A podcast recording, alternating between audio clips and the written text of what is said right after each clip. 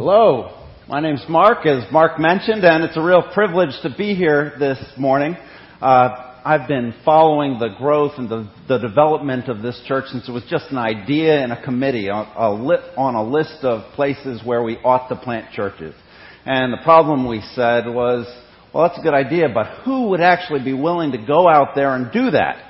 And then we found this guy from St. Louis and brought him out and uh, you know it, it's been a blessing to see how God has blessed this church and you know this this is it's a privilege real privilege to uh, bring the word of God to you this morning and uh, one of the best things for me about this church is getting to know Mark you know we're part of the presbytery and you can just imagine the presbytery it's not exactly a partying group with one exception and that's Mr. Middlecoff and so so I've enjoyed uh, hanging out with him, and, and we're a part of one of the vital committees in the Presbytery, which is the Presbytery Ski and Snowboard Team, which has been an active and productive committee, and uh, and I really appreciate Mark's dedication to that team, and you guys giving him up to that team for a week every year, so we can pursue God's calling on our life there on the slope. So today we're going to look at Psalm 16. It's printed out in your program. This is a psalm that, that's uh,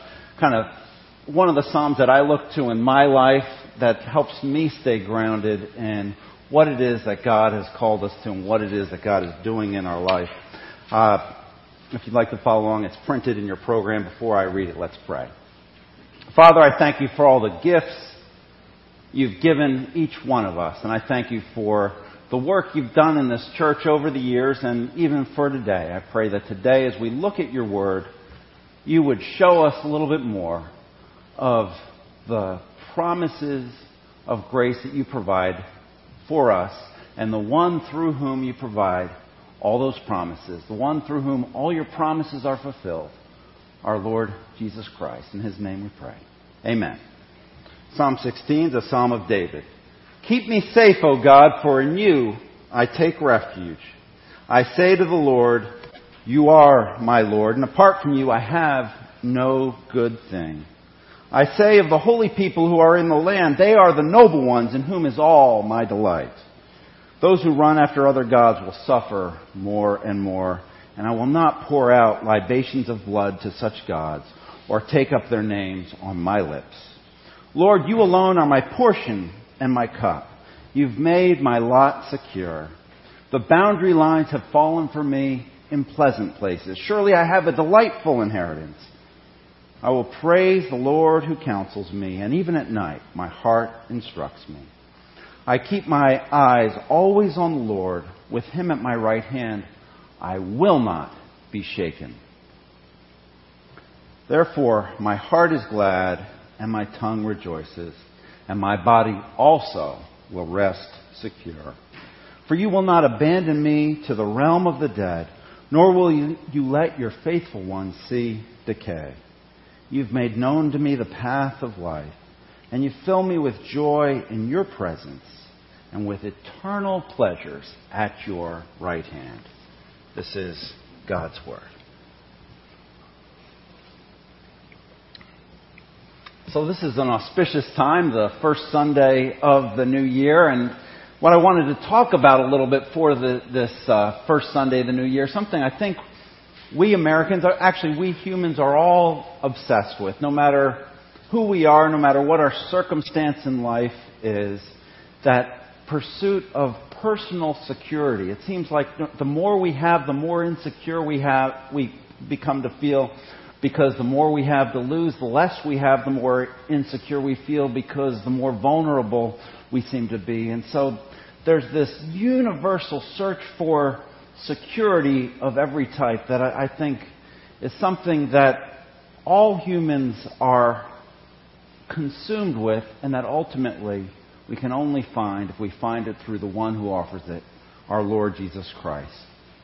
And so I want to talk a little bit about how it is that God offers that to us. You know, we look for financial security and social security, health security, job security, relational security, and personal security. I mean, there's few insults you can give to someone that are more cutting than to say they're just a deeply insecure person, right?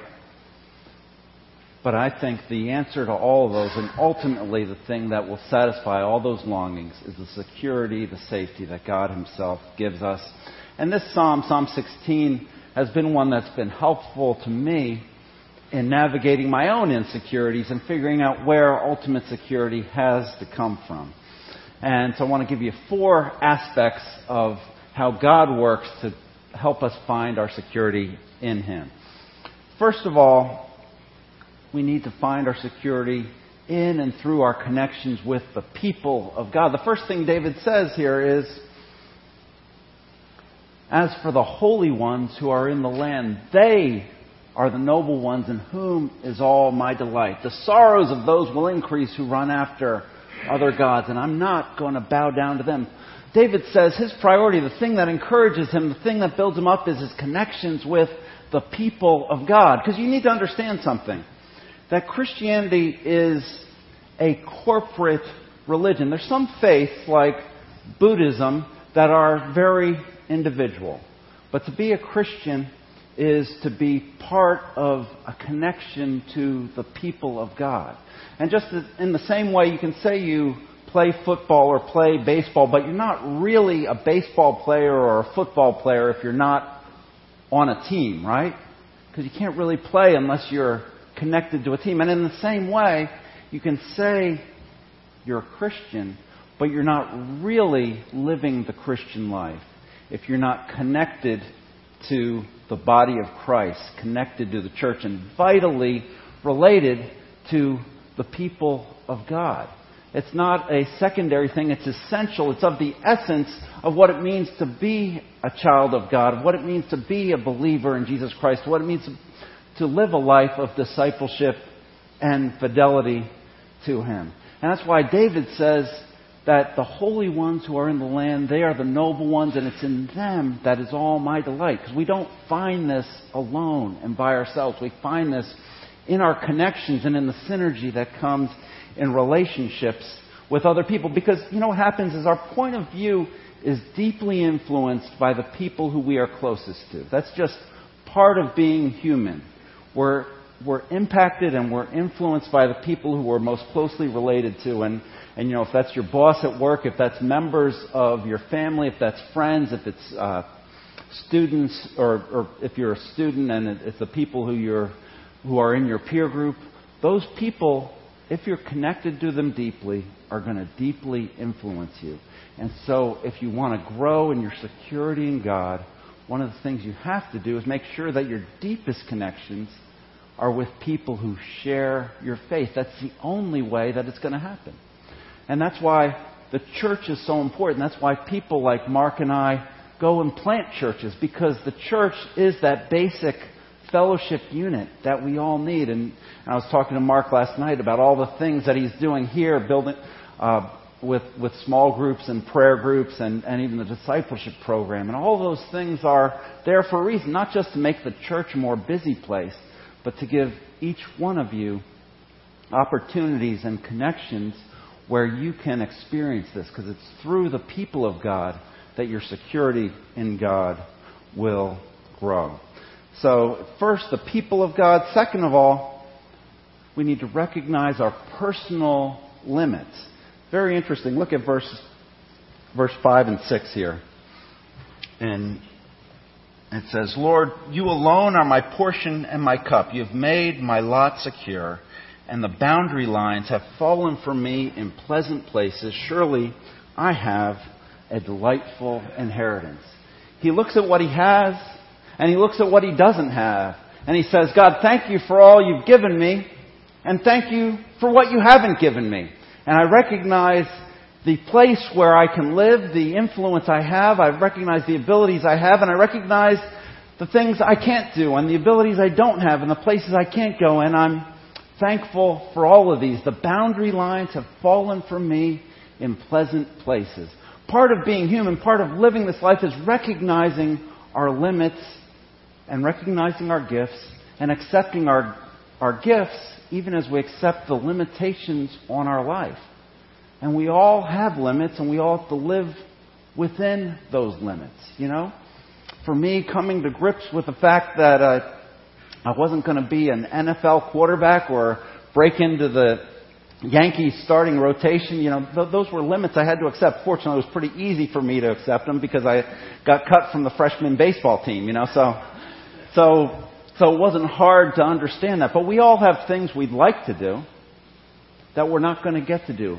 We all have things we'd like to influence that we're not going to be able to influence. And, and, and the key to happiness, the key to security is receiving God's gifts even as we receive the limitations on our life and accepting both of those with joy. It's just kind of like, you know, I was over at, at Mark's house last night and they've got a puppy. You might have heard. And, and you know, one, one of the challenges of, of having a puppy and, and training a puppy is, is for that puppy to be happy, for that puppy to prosper, that puppy needs to learn its limits. It needs to learn where it can go and where it can't go, what it can chew and what it can't chew, uh, what, uh, you know, what it can eat and what it can't eat, and all of those things that puppies have to learn in order to become a part of a household, right? And a puppy that learns all those things will enjoy a large measure of freedom because you don't have to worry about it chewing up the furniture or, or messing up the rugs or, or running away or things like that. But a puppy that never learns those things is always going to be on a chain, is always going to be in a cage, and is never really going to have freedom part of our security as individuals, as children of God, is recognizing the limits that God has put on our life, accepting those limits, and living within those limits, resting in those limits. You know, as some of, some of you may perhaps have prayed the prayer of serenity God, grant me the serenity to accept the things I, ha- I cannot change what is all that about? That's about recognizing that there's things in this world that I'd like to change that I can't change. People in my life who I'd like to fix who I can't fix. Situations that I'd like to I'd like to resolve that I can't resolve and I'm just going to accept my own limits in all of those areas. And as we do that, and at the same time recognize the gifts that God's given us, that's how we come to a, a, place of security. That's how we come to a place of stability in our lives. And here's the thing the interesting thing I've discovered about life is that every limitation is always a gift, just as every gift also has with it limitations. You know, it's a limitation to be poor in a lot of ways, you know, when you don't have money to, to get all the things that you need. But it's also a limitation in other ways to be rich. It's a limitation to be unemployed or underemployed and to be struggling in your career or, or to not have a job or not, not be able to get the hours that you need. But it's also a limitation when you've got a job that's so demanding and so consuming that you can't really think about or work on anything else. You know, it's a, a limitation to be single, to be on your own for a time.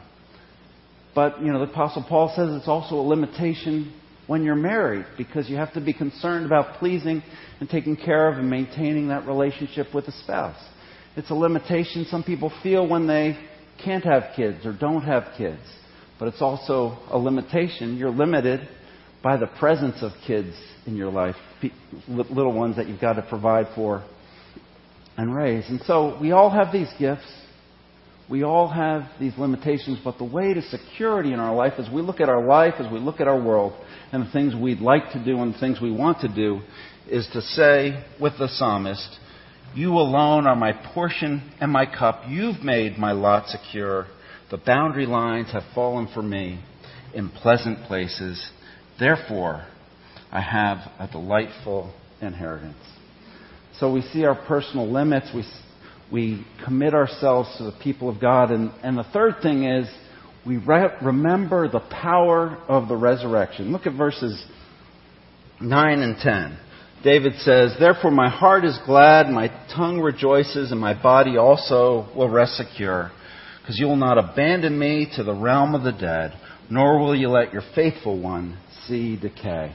And this was written by David, and you re- remember the story of the life of David. One thing about him is he lived a harrowing life from slaying lions as a young shepherd to fighting Goliath to, to leading Israel in the conquest of Jerusalem and all of his work as a warrior to, to the disasters he had late in life when his son Absalom tried to kill him and take his kingdom from him and he was cast out of his house. He lived a harrowing, dangerous life his whole time. And so he prayed, God, help me survive this. Don't abandon me to the grave. Don't let your Holy One see decay. Help me get through these challenges that I'm facing, facing right here and right now. And, you know, sometimes that's all we can pray. God, just help me survive this day, this week, this procedure, this season of life, or this circumstance that just seems unbearable. I have a good friend who's been, whose past year was terrible for him. His, his mother got diagnosed with cancer and had about six months to live, and, and within the past year, she was diagnosed and went through her treatments and ultimately passed. And simultaneous to that, his wife left him with two young children, and this guy was a hardworking young engineer. He had a pretty good job, he thought, and was on his way, and then his company hit some hard times and they had to let him go. And all of these things kind of happened to him in one in, in one year. And this is a young young guy who kind of thought he had had his life planned out, thought he knew where life was going. Then in the space of 12 months, the whole thing fell apart. And he said he was talking to a friend, sharing his, his tale of his woe, and, and his friend said, Well, it sounds pretty rough, but the one thing I can say is you're probably not going to die. You will survive this. You will get through this, and you will be able to work through this. I have a friend, uh, a, you know, a, a counselor, a Christian therapist, and he's, he's got a, an answering machine. It's pretty interesting. You call his office after hours, of, and his voice comes on the phone and says, uh, you know, you've reached the office of Dr. Feelgood, and nobody's available to take your call today. And, uh, and if you'd like to leave a message, do so at the tone. But if this is an emergency, please call 911. And you know what he's saying there? Saying, you know what? A lot of people think they have emergencies in life, but it's not really an emergency unless you need to call an ambulance, unless you need to call the police, unless someone's life is in danger in the moment. And we go through a lot of things, and depending what our life is like, we, we face circumstances, things that worry us, things that consume us. But in the bigger picture, we just need to remember that God is in control, and, and there's a lot of things that we can lose, and we can still go on. And so, even when we feel like our life is threatened, we need to keep those things in perspective. But there's another side to this, too. David wrote this, but we know the story of David. We know the life of David. As the apostle Peter points out, you know, Psalm 16 was featured in the, the, uh, the sermon that Peter preached at Pentecost. Peter points out that David prayed or wrote this psalm that God will not abandon him to the grave or let his body see decay. And yet, as Peter says, this is, this is printed out in the front of your bulletin if you'd like to look at it. Peter says, speaking on Psalm 16, I can tell you confidently that the patriarch David died and was buried, and his tomb is here with us to this day. But he was a prophet and knew that God had promised him on oath that he would place one of his descendants on the throne. Seeing what was to come, he spoke of the resurrection of the Messiah that he was not abandoned to the realm of the dead, nor did his body see decay. God has raised Jesus to life. What's the ultimate hope as we face the problems in life? What's the ultimate hope when we face serious illness, when we face serious brokenness, when we realize our life story isn't going to work out the way we wanted it to go? Is it that God's going to work everything out, that we're not going to die? The ultimate hope for believers is this that Jesus has risen from the dead. And Jesus has reversed, begun the process of reversing all pain, all loss, all suffering, and all sorrow. And that's the hope that God gives us. We look at the story of Jesus and we realize that what the Christian faith offers us is not the promise that we'll never suffer and we'll never face setbacks and we'll never face difficulties. What the Christian faith offers us is the promise that we have a God who's entered into our suffering and our setbacks and our pain and our loss. He knows something about being betrayed by his friends. He knows something about family problems. He knows something about financial problems. He even knows something about homelessness. He knows something about suffering injustice at the hands of men. He knows something about praying prayers that don't get answered. He knows something about humiliation and embarrassment and bearing shame. Because He, that is our Lord Jesus Christ, went through all of these things before us. And He went through them before us so that He could redeem us from them. That's the hope of the Christian faith. That we're not alone in that, and that all of the awful things that life might throw at us or at our friends are things that God has the power to redeem. The story of Jesus, the sufferings of Jesus, the passion of the Christ is a familiar story to all of us, and we can watch it with some hope because we know that we know how the story ends, right? But to be united with Christ, to be crucified with Christ, means we go through the sufferings that God puts us through, and we can go through them with hope. Not because we know the details of how it's going to resolve, but we know the end result. The resurrection means that ultimately the bad things that happen aren't true anymore. Because God has begun the process of restoration. God has begun the process of redeeming. You know, there's something in us that wants to believe that if we're faithful enough, if we're devoted enough, if we pray enough, and if we surrender everything to God, and if we give enough, and if we serve enough, God is going to make everything in our life work out. But that's a dangerous thing to believe, because sometimes it does, and sometimes it doesn't. I got a friend who used to pray for his people this way. He'd start out and say, God, you know, you'd have a lot more friends in this world if you treated the ones you already had a little better. And you know, I used to think that that was a tremendously irreverent way to address God. And then I actually read some of the Psalms where that complaint is essentially made. Why do the godly suffer? Why do the people who don't recognize God seem to be prosper, prosperous and carefree? Why is it that God does that? I don't know why, but God has a plan. Just like the disciples didn't know why Jesus was arrested and carried away and beaten up and hung on a cross until three days later. We're not going to know why things happen to us, why it is life unfolds the way it does, why it is certain prayers are not answered, why it is certain dreams and desires remain frustrated. We're not going to know. But to be a Christian, to live by faith in a God who entered into our problems at the first Christmas and conquered our brokenness at the first Easter is to be able to live by hope in the midst of all of the challenges that we face. And we can find security there even when everything else is shaken. We still have a foundation. It's a foundation in the risen Christ, and it's in Him that we trust. That's why Paul prayed in another place, Philippians 3, said, I want to know Christ and the power of his resurrection, but I'm going to know that through the fellowship of sharing in his sufferings, becoming like him in his death, and so somehow to attain to the resurrection of the dead. And so, in our challenges, in our losses, we've got to remember that the ultimate battle has been won, and it was won by Jesus when he conquered sin and death on the cross, and then when he rose from the dead on that first Easter morning. And, and things in life will drive each one of us back to that.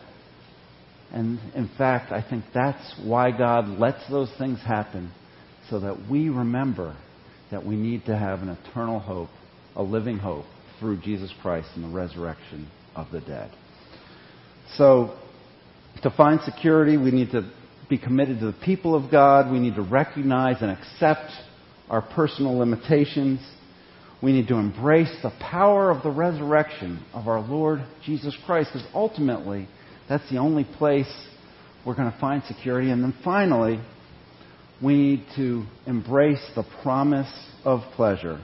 It's very interesting. He says, verse 2, I said to the Lord, You are my Lord. Apart from you, I have no good thing. And then in the very last verse, he says, You have made known to me the path of life, and you fill me with joy in your presence and eternal pleasures at your right hand. To be a Christian, to follow Christ, to live a life of discipleship is, at one level, to deny yourself some of the pleasures that the people of this world take for granted. But it's not because the pleasures that, we long for don't matter. It's because we're holding out for a better pleasure, for a greater pleasure, for, for something that will actually and ultimately satisfy our desires. And that's why he says here, You filled me with eternal pleasures at your right hand. What David is looking forward to, even though David was the richest man of his day, even though he was the king of Israel, he was powerful and he had everything, he said, What I'm really longing for, what I'm really looking forward to, what I'm really anticipating is eternal pleasures, O Lord, at your right hand. And see, all of us, we go through our life and we're longing for certain things. And there's things that this world has to offer that we set our hearts on and we say, that is what I need to be happy. And as we go through life, generally, one of two things ultimately happens. On the one hand, sometimes we set our hearts on these things and it just doesn't work out for us. You know, like me wanting to be an NFL quarterback. You know, it just didn't work out for me.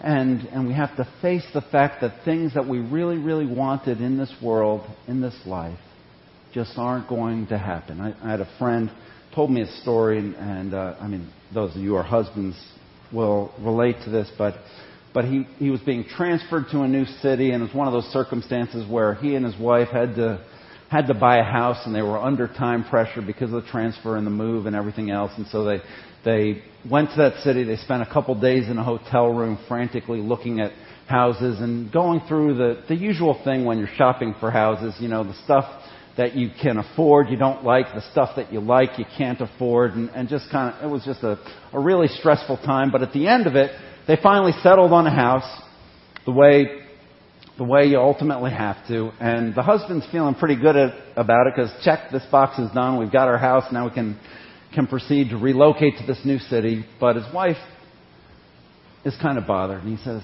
well, what, what's wrong, honey? What, what's going on? And she, she says to him, I guess I'm never going to get to live in my dream house. And she was just kind of coming to grips with the house she wanted, the home that she was hoping to enjoy one day, just wasn't going to happen for her because, because of their circumstances, because of their situation. And, you know, we have things in our life that we set our hearts on, things in our life that we really, really want. Sometimes they're not going to happen for us. But there's a flip side to that that I've observed a lot, and that is we actually get everything we really, really want.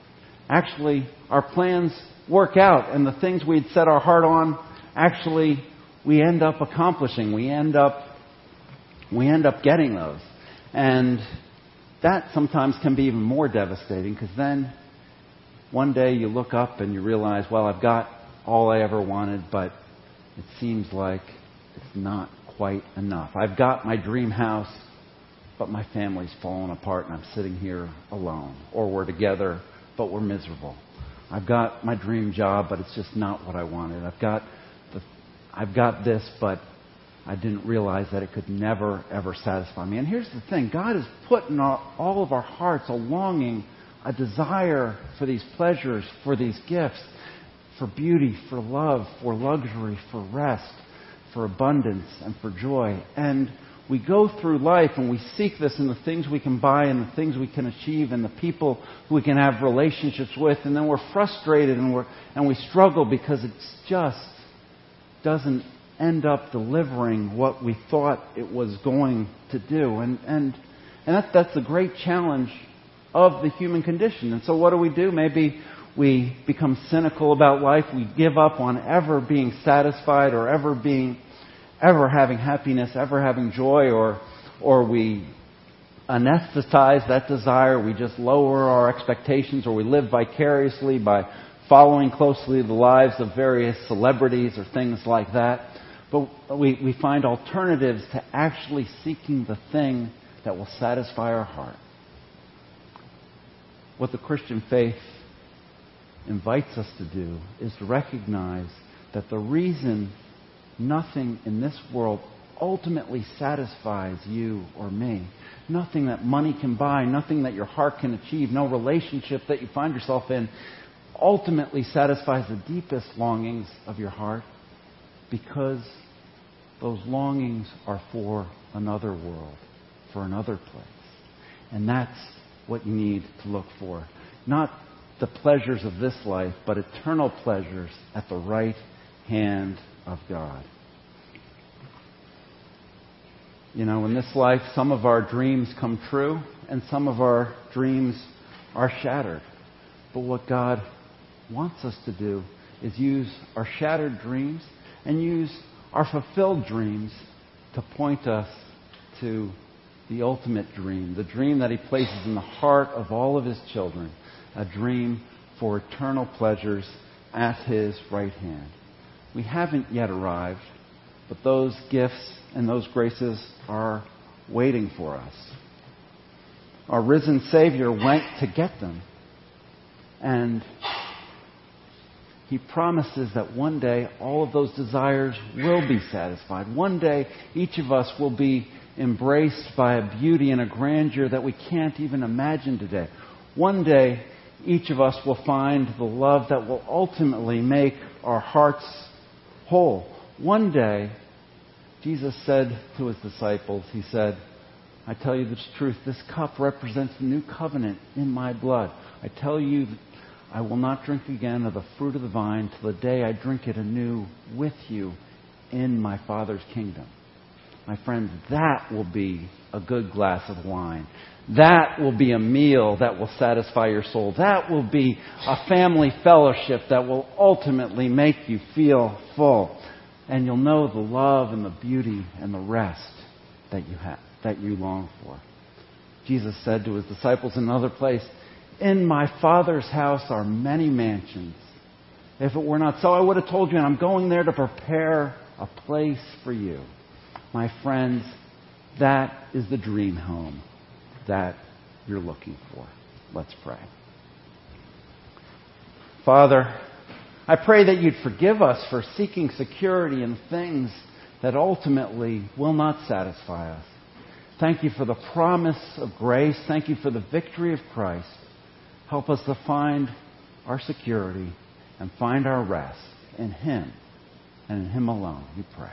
Amen.